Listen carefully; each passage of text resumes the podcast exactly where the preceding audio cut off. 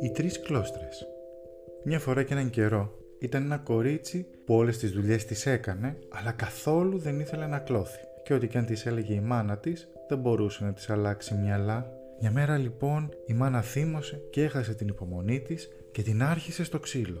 Έβαλε τα κλάματα το κορίτσι. Και έτυχε τη στιγμή εκείνη ακριβώς να περνάει απ' έξω η Βασίλισσα. Μόλις άκουσε τα κλάματα, πρόσταξε να σταματήσουν την άμαξα, μπήκε μέσα στο σπίτι και ρώτησε τη μάνα γιατί χτυπούσε την κόρη της και την έδερνε τόσο δυνατά, ώστε να ακούγονται οι φωνές της ως έξω στο δρόμο. Η γυναίκα τότε ντράπηκε να φανερώσει την τεμπελιά της στη γατέρα της και είπε: Όλη η ώρα κλώθη, Βασίλισσά μου. Και ό,τι και αν της λέω, στα μου δεν έχει. Και εγώ είμαι φτωχή γυναίκα και δεν μπορώ να της αγοράσω τόσο λινάρι. Η Βασίλισσα τότε είπε: Τίποτα δεν μ' αρέσει περισσότερο από τα δράχτη και τη ρόκα.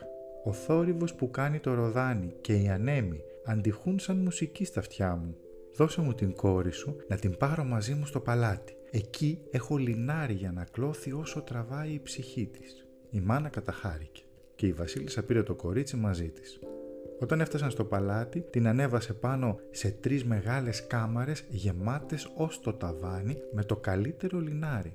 «Κλώσε μου αυτό το λινάρι», της είπε, «και όταν τελειώσεις θα σε παντρέψω με τον πρώτο μου γιο. Και αν είσαι φτωχή, καθόλου δεν με νοιάζει. Τα χρυσά σου χέρια και η αξιοσύνη σου στη δουλειά είναι για μένα η καλύτερη πρίκα». Η κοπέλα δεν μίλησε, αλλά η καρδιά της σφίχτηκε από την τρομάρα της. Γιατί ακόμα και αν δούλευα τα νύχτα και μέρα για 300 ολόκληρα χρόνια, ούτε και τότε δεν θα προλάβαινε να κλώσει όλο τούτο το λινάρι. Και όταν η Βασίλισσα έφυγε και την άφησε μόνη της, έβαλε τα κλάματα και έκλαιγε τρεις μέρες χωρίς σταματημό.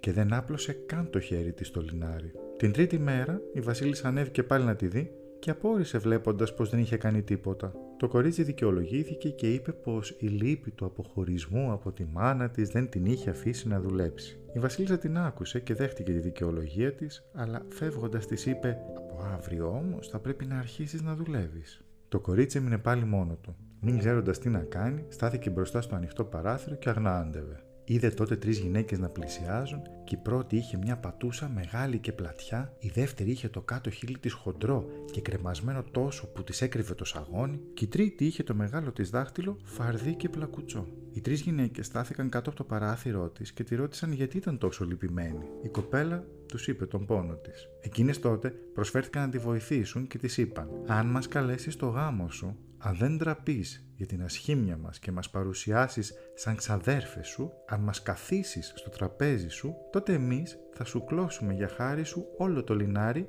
και γρήγορα μάλιστα. «Μόλι μου την καρδιά», συμφώνησε το κορίτσι. «Ελάτε μέσα και πιάστε δουλειά». Και έμπασε στο παλάτι τις τρεις παράξενες γυναίκες, τις οδήγησε στην πρώτη από τις τρεις κάμαρες και τους άνοιξε λίγο τόπο να καθίσουν και να δουλέψουν. Η πρώτη έστριβε το νήμα και κλωτσούσε το ροδάνι η άλλη το σάλιωνε με το χείλι της και το περνούσε στο αδράχτη και η τρίτη σφοντίλιζε την ανέμη και το τύλιγε στο τυλιγάδι και κάθε που χτυπούσε με το δάχτυλο το τραπέζι έπεφτε κάτω και ένα κουβάρι έτοιμο νήμα, λεπτό και φίνο. Κάθε φορά που ερχόταν η Βασίλισσα να δει πώς πήγαινε η δουλειά, η κοπέλα έκρυβε τις τρεις γυναίκες και τις έδειχνε μόνο τα έτοιμα κουβάρια. Και η Βασίλισσα πια δεν είχε λόγια να την πενέσει.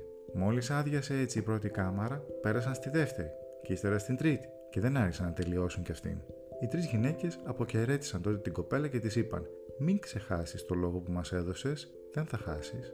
Όταν το κορίτσι έδειξε στη Βασίλισσα τις τρεις αδιανέ κάμαρες και το σωρό τα έτοιμα κουβάρια, εκείνη κανόνισε αμέσως το γάμο. Και το Βασιλόπουλο ήταν πολύ χαρούμενο που θα έπαιρνε τόσο άξια και προκομμένη γυναίκα και δεν σταματούσε να την πενεύει.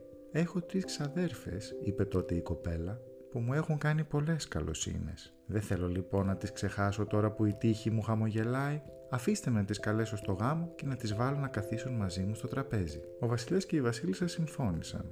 Γιατί να στο αρνηθούμε; Όταν λοιπόν άρχισε η γιορτή, μπήκαν οι τρεις αλόκοτες γυναίκες ντυμένες με παράξενες φορεσιές. Κοινή φυσικώθηκε και τις υποδέχτηκε με χαρά. Καλωσορίσατε αγαπημένες μου ξαδέρφες. Μα το Βασιλόπουλο απόρρισε με τις άσχημες συγγέννησες της γυναίκας του και τη ρώτησε «Αχ, πού τις βρήκες τούτες τις ασχημογυναίκες» και ρώτησε την πρώτη «Γιατί είναι τόσο μεγάλη και πλατιά η πατούσα σου» και εκείνη απάντησε «Α, επειδή με αυτό γυρίζω το ροδάνι» το ροδάνι. Ο γαμπρός τότε πήγε στη δεύτερη και τη ρώτησε: Γιατί είναι τόσο χοντρό και κρεμασμένο το κάτω χείλη σου, Γιατί με αυτό σαλιώνω το κουβάρι. Το κουβάρι. Τότε ρωτάει και την τρίτη: Γιατί είναι τόσο φαρδί και πλακουτσό το δάχτυλό σου, Γιατί με αυτό κλώθω το νήμα και το περνώ στο τυλιγάδι. Στο τυλιγάδι. Το Βασιλόπουλο τότε πήρε μεγάλη τρομάρα και είπε: Ποτέ πια η γυναίκα μου δεν θα ξαναπιάσει στα χέρια της ρόκα και δράχτη. Και έτσι η νεαρή Βασίλισσα γλίτωσε μια για πάντα από τη δουλειά που διόλου δεν αγαπούσε.